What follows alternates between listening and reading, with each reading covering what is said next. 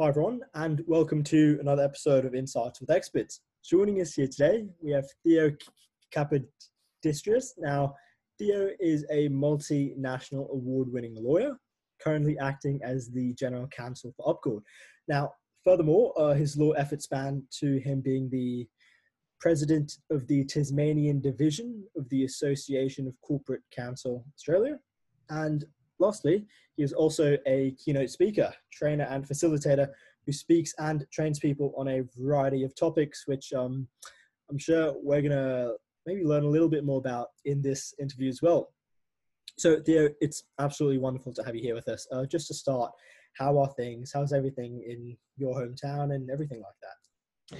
Well, thanks for having me. It's awesome to be able to contribute to this conversation. Um, no, things are great. Uh, Yeah, currently a public holiday here in Hobart, so uh, great to be able to spend the day having a chat to you. I think it should be a bit of fun.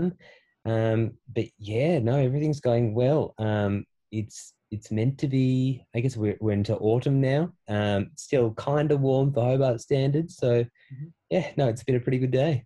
Yeah, awesome. And even if it's warm, I'm not saying that's a bad thing. I actually enjoy the fact it's warm, so that's quite nice. Um so there, like in my in my in intro I gave a very um very, a very rough overview of who you were, some of the main jobs that you hold right now. Could you maybe tell us what that journey actually looked like? Like, what made you want to go into law? Why do you do it? And essentially, what did that road look like to stand uh where you currently stand now?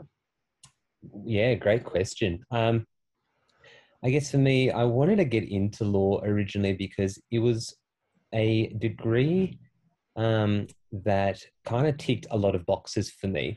So the things I was interested in included, um, I loved public speaking, um, and I, I really enjoyed drama. So in high school, those were some of like the things I loved to do the most. And I thought, well, in law, you get to appear in court, you get to go to meetings, you get to do all sorts of fun things like that. So that made sense to me, um, to tick that box. Other things I really enjoyed were uh, communicating and writing. Um, English and Japanese were some of my um, most, like some of my other favorite subjects. Um, so law kind of fit in well with those aspects as well. Uh, and then just a skills thing, I really loved um, problem solving. So being able to solve people's problems um, meant that, you know, law kind of made sense from that perspective as well. And of course, I have a love for people. I really love working with people, talking to people, hearing their stories. Um, so once again, uh, a law degree made sense to go down that path to kind of tie everything together. When I was at university, Um, you know, I, I tried to make myself stand out from the crowd because there are so many people who have a law degree at the end of the day. I think the statistics are something like twelve thousand people in Australia will have a law degree. So that means I'm essentially competing against, you know, thousands of other people. Mm. I guess I'm lucky in Tasmania that there aren't that many, um, probably a small, small, you know, a much smaller pool, um, probably like one hundred or two hundred or so each year um, that graduate um, and then move on to doing the practical legal training course. But for me, I thought I have to um, establish myself as being my own person. So part of that was developing additional skills and being able to tick those boxes. So um, I managed to compete in the InterVarsity Negotiation Competitions. Um, that was a thing called the Australian Law Students Association Conference. And I was really fortunate to win the internal competitions at the University of Tasmania, where I studied um, two years in a row, uh, so twenty twelve and twenty thirteen. So um, they sent me and a partner along uh, to compete in that. I didn't win, sadly, either year, but it was really great to have that skill on my resume um, and the opportunity to actually go out there and just give it a go. Yeah. Um, other things I did included running the student legal service. That was a legal advisory um, service run by students, but um, managed and looked after by uh, lawyers in the community legal sector who would um, supervise students providing advice to those in the community. Uh, so I managed to become, the, uh, yes, I was the president of that. Um, and the year before, myself and the committee turned it into a advisory service. It used to just be a referral service, um, but then we, you know, made it something which was giving back to the community. But in my presidency, I was really fortunate because I was able to um, receive a grant of fifty thousand dollars to then um, hire out a migration agent, or an, an, immigra an immigration lawyer, I should say, um, which meant we were able to support people um, who were potentially being deported uh, and being able to, you know, see that real change that we were able to provide to students who were going through a pretty difficult time was quite rewarding. So it was really great, I guess, from a professional perspective to say, look, th these are the things I was able to try and achieve through my leadership, but also personally to be able to help people and provide the mechanism to help people, um, as well as all the students who got to benefit from being part of the program. Um, it was a lot of fun. I guess my journey into my first job, um, uh, I, I did a couple of clerkships, which gave me some practical skills, um, only small ones in Tasmania, so one in Hobart and then one in Launceston. Those not familiar with Tasmania, that's the city, it's the second largest city in the state, um, and it is probably like a two-hour drive or so. So I did that, I did that clerkship for two weeks. Um, and then I had to do the practical legal training course. So once I finished the Bachelor of Law, I had to do um, the graduate diploma of legal practice and be admitted as a, as a solicitor. So once I completed that, I thought, well, I don't know what I want to do. Um, I didn't have a job, so it was a bit of a struggle. But, you know, I had a lot of my resume, so I was able to demonstrate that I'm a, I guess, a full person rather than just a person with a law degree, which I think is a really important distinction. Um, but I saw a job pop up at the University of Tasmania, and I thought, ooh, that could be cool. In-house legal. I hadn't thought about that as a career path. Um, and the job description seemed really fun. You, you know, you get to do stuff in intellectual property, get to look at stuff in um, privacy, uh, commercial, contract, construction, real property, dispute resolution, employment. I thought this is, this is everything. This could be like the launchpad for a really exciting career. So um, compiled my resume, cover letter, selection criteria, wrote all of that up and then sent it off. And then, yeah, a couple of weeks later, I had an interview. And then I think a week after that, uh, was given a job. Um, and then not long after that, I started. So I was admitted in uh, August of twenty fourteen and then was working by November of twenty fourteen. Mm-hmm. So a bit of a bit of a break in between, but that allowed me to figure out what I wanted to do, apply for jobs and really just think, well, how can I get into this industry? So yeah, it was, it was pretty exciting. Yeah, awesome. Um, and you talked about that thing whereby, you know, you, you said you had something like twenty thousand students who are next to you. And um, if we look now, we have, well, we're looking at the largest population of young people we have ever seen. And that's not just in absolute terms, that is a, as a percentage of just everyone overall. We're seeing the largest population of young people. That means that students having to go out of their way, um, they're having to do things that you just wouldn't usually see to really stand out from that crowd. We're seeing students start companies. We're seeing them do all these amazing things.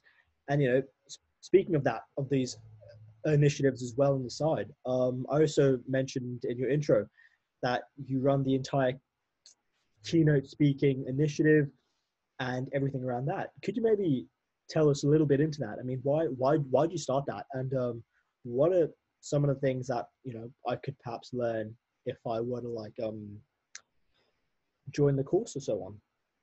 Yeah, I mean, great question. So I guess a little bit of background on why I launched, but uh, I found myself in twenty seventeen, twenty eighteen and twenty nineteen um, speaking at events regularly. Um, it got to the point where I was being, you know, flown around different states of Australia um, to speak at conferences and events. And I thought, this is really great. I love it. A lot of that was legal focused, um, which isn't, I guess, the stuff I really want to speak about, but you know, those were the opportunities that I was given at the time, and it gave me a platform to really um, get on stage and present.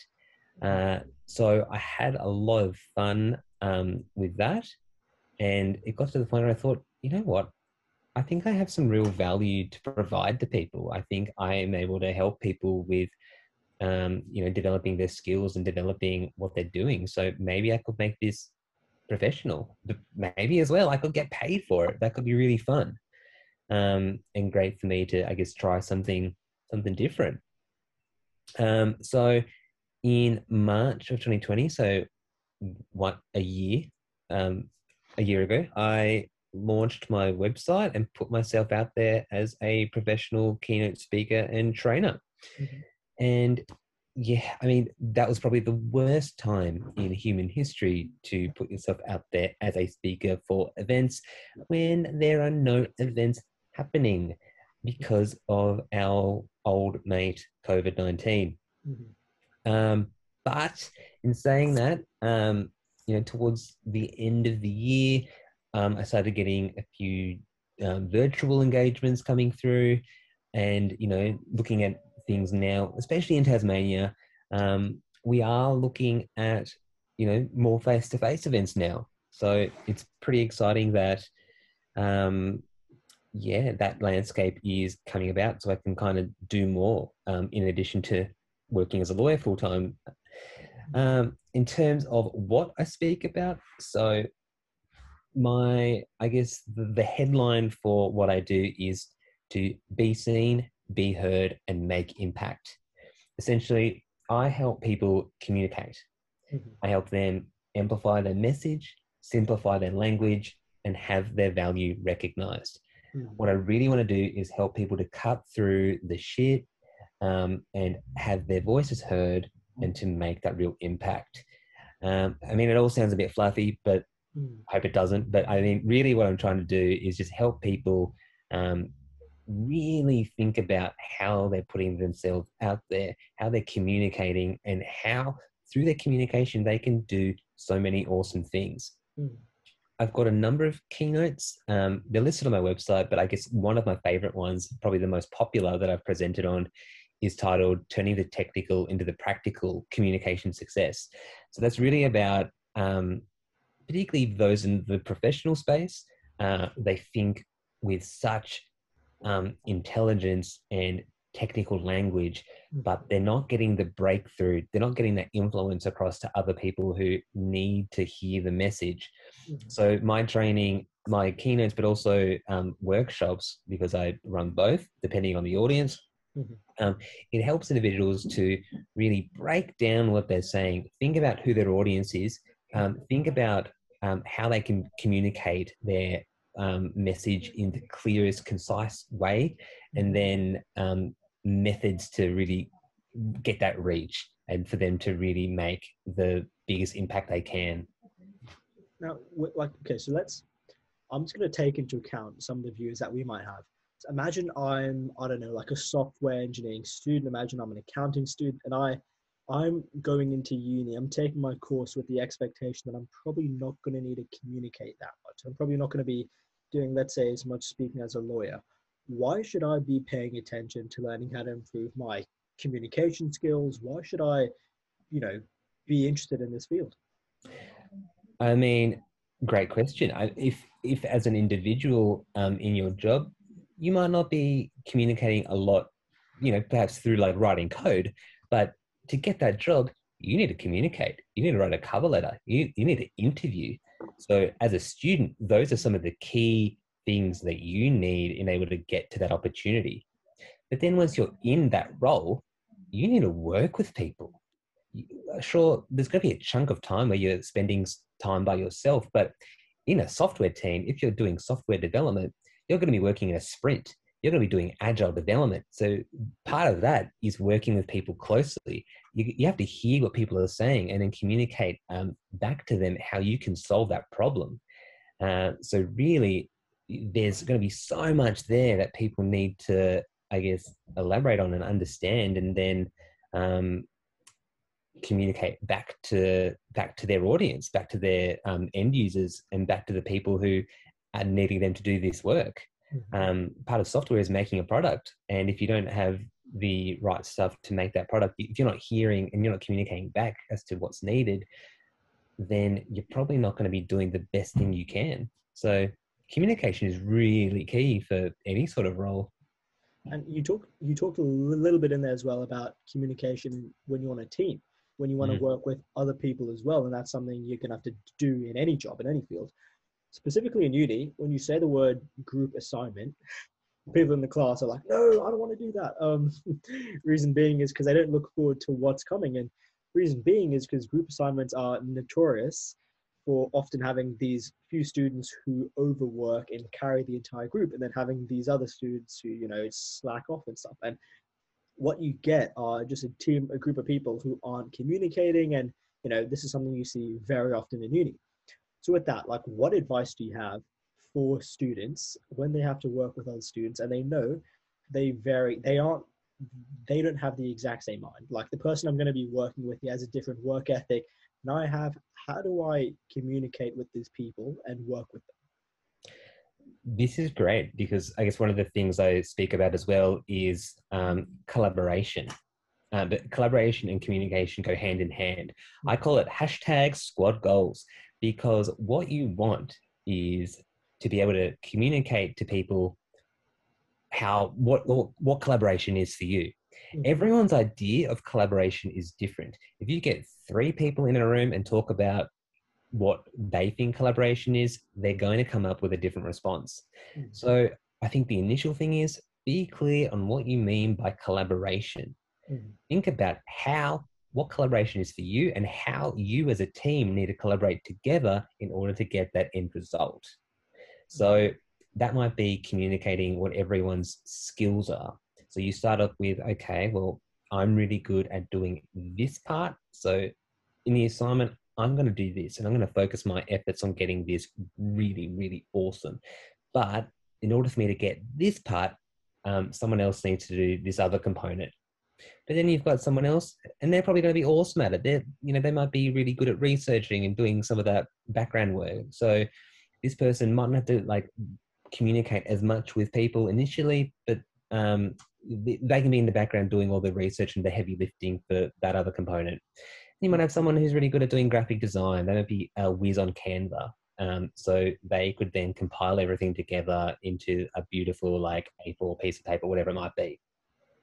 So I think the key thing for collaboration is to initially communicate how you're going to collaborate together, but then also what your skills are in the process, what you are really good at, and how you can then work with everyone else to put it together. It's a really interesting space, and I think it, it's going to be different for every team, but there's going to be a few things that are going to be similar for everyone, and that is, yeah, figuring out what collaboration looks like for that project. Yeah, I want to I want to stay on the topic of this entire thing of communication, speaking and stuff. So I feel like we're really starting to like hit some nails in the head here. Um, one of the things that I did before I had this interview was I had a look at your site and everything like that. And I really liked, um, you know, everything that you speak about, specifically with communication. One small sentence in that entire page really caught my eye. And I wanted to talk about it here. Reason being is because it's going to be quite relevant to our audience. What that is, is the rise of the word Karen on social media and stuff like that. And if you would have told me like six months ago, I would be talking about Karen in one of these interviews, I would have told you to shut up. But um, here we go. So essentially mm. with that, tell me what, what, what did this entire thing entail? Why, why do you think, how is Karen linked to everything that you do in all of these workshops? So what I find really interesting about the rise of the Karen is the fact that the Karen often doesn't think about what she's saying. She just says what she wants because it benefits her. So the words that we say can make a huge impact. And I don't think the Karen or the media's perception of the Karen, of the Karen personality, Uh, I don't think she understands how hurtful and impactful her language can be. We've seen so much in the media, um, the Karen movement, uh, particularly in America, how they don't want to wear their masks, how they don't um, how they believe it's against their human rights, how they have a sense of entitlement, and um, often, you know, a racist rhetoric behind what they're saying. They don't realize how damaging that can be, because our words can really do a lot of damage, and what we communicate and how we communicate can be incredibly, um, incredibly powerful. And the Karen has a lot of power because they're able to get themselves on social media, or they use their social media um, to their advantage to scare other people um, following their own rhetoric, um, whether, whether it is anti-masking or, um, you know, whatever it might be. So I think that Karen has made us realise that our words really do say a lot. How we communicate, how we perceive what people are saying, the words we use, um, and I guess what the end result of what we're trying to actually communicate is, is really powerful and important. What we want to do is make an impact, but we want to make a positive impact. And I think if we use the Karen as an example of what not to do, um, then we're probably going to go down a really good path, I'd say, or I'd hope anyway. But yeah, I think twenty twenty has made us realize that, you know, the Karens are out there and we don't want to be one. Mm-hmm.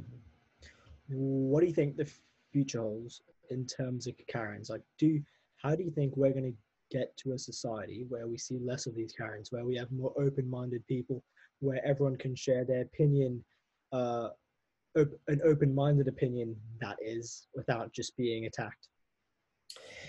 I mean, the future is interesting. I think it's hard to really know what it holds. Um, I think, I think you know, we're going to have people who are going to have conflicting views, but it's how we respond to it. Um, what's I think what I think is important is the fact that, you know, we don't want to say things that are damaging to other people. So I think we need to be mindful of what we're saying and how we're saying it and where we're saying it. Um, I think, you know, we saw so much with the Trump administration, the use of the, you know, term fake news, and how damaging that was, because what could we trust? We couldn't trust anything that was being told to us. Mm-hmm. Um, and that's, that's not fair. That's not fair to like question everything that's being put in, in front of us. I think we do need to believe some things. And I mean, if we're believing everything that any person says on Facebook, then, you know, we're really quite screwed. Mm-hmm. Um, So what we want is, I think we want an open discussion, but we want, you know, the truth, and we want things that are said that are actually going to be um, useful and beneficial to other people. We need to have an open conversation. We do need to have that. I think that's important, but I think it's also the method in which we do it. Um, especially, you know, we don't want to like do something that's going to be harmful for public health, harmful to um, a group of people in the community who don't deserve it. Um, Yeah, it's just an, it's an interesting time, and I mean, I'd love to see what happens, and you know, um, how how you know people's views can be respected, but also uh, not cause a complete stir in, in our society. Yeah, yeah, absolutely. Um, and with that, last thing on the entire communication aspect, one more thing I saw on your site was you talked about LinkedIn and the power of networking and so on. I think that's something quite underused. You know, students of this age, almost everyone has an account on t- TikTok, everyone's got a Snapchat, everyone has an Instagram. What you don't see are many people on LinkedIn. And I think that's because there's this misconception that it's, you know, for old people who are in the corporate world. Um, and I wanted to ask you with that, like, why, you know, why why should we be using LinkedIn? What, what can we gain from not just LinkedIn, but just the importance of networking as a whole? So LinkedIn, I think, is one of the most amazing platforms out there. Um, for me, I joined when I was a student. I was in my fourth year of studying in, at, in uni, mm-hmm. and it made sense. This is time for me to like put myself out there. I'm going to be applying for the national clerkship programs. I'm going to be applying for jobs soon. Um, people are going to Google me. I may as well help control what message is out there. Yeah. If someone Googles me, it's going to be the first thing that pops up. Yeah. It's going to be my LinkedIn, because I think the algorithm just favors it. I don't know. I'm not sure what it is, but you know, the importance of, um, I guess, establishing yourself on a forum like LinkedIn means that you're able to um, meet new people. You're able to develop yourself as a thought leader. You're able to, um, connect with people who are potentially going to be really beneficial and important to you in the future, which is so cool. Um, I think in my final year of studying, you know, I, I came across a lot of really awesome people who were able to support me and mentor me and help me, I guess, you know, figure out what I wanted to do in my career. And, you know, as I go to events, as I, um, you know, meet people along the way, I'm connecting with them on LinkedIn. Like, it's the digital business card. It is how people will see you, and it's the first impression you give. So being able to put um, important information on there, being able to engage in important discussions, being able to meet people, it's only going to help you. It's only going to help, I guess, anyone looking at um, a potential new job, or, you know, what they might want to do in the future. There are, I think, over five hundred million users on LinkedIn, something crazy like that. So knowing that there are so many people out there, heaps of people who are probably in a position that you might want to be in in the future, it makes sense to really just get on there. I mean, for me, it helps, it helped build and develop and continues to build and develop my personal brand. Mm-hmm. And your personal brand is something that you take with you um, down the line. Yeah. I mean, I'd love to encourage people to use all forms of social media, um, Instagram, TikTok, mm-hmm. Clubhouse. Yeah. Clubhouse is a new one, and if you're not on it, I say check it out. It's amazing. Mm-hmm. But yeah, I mean, I probably need another hour to talk about Clubhouse. But yeah, maybe maybe for a future episode. Yeah, who knows? um, with I want to I want to like talk again. So, in the first answer you gave me, you talked about the fact that you were applying for a job and you, you were fairly lucky. Well, I wouldn't say it was luck because it was hard work, but you had lots of things on your C V uh, and so on. And we could translate that over to, let's say, if someone looked at your LinkedIn now, like what, what would they see? Uh, with that, I want to ask, like, we're currently doing lots of work into C V. Um, we're actually currently making a C V workshop now, um, which if you're listening, you might get in a few months or weeks, who knows? Um, But essentially with that, I want to ask you a question. Some employers, when they look at a student C V, they, let's say uh, I'm, I'm, I'm in a law firm and I'm trying to hire a student. Uh, I'm, I only look for their law-related experiences. And then there are others that look for just experiences as a whole. Like if mm-hmm. this person's climbed, you know, the Himalayas, if, you know, if this person's joined an N G O and helped homeless people or anything like that.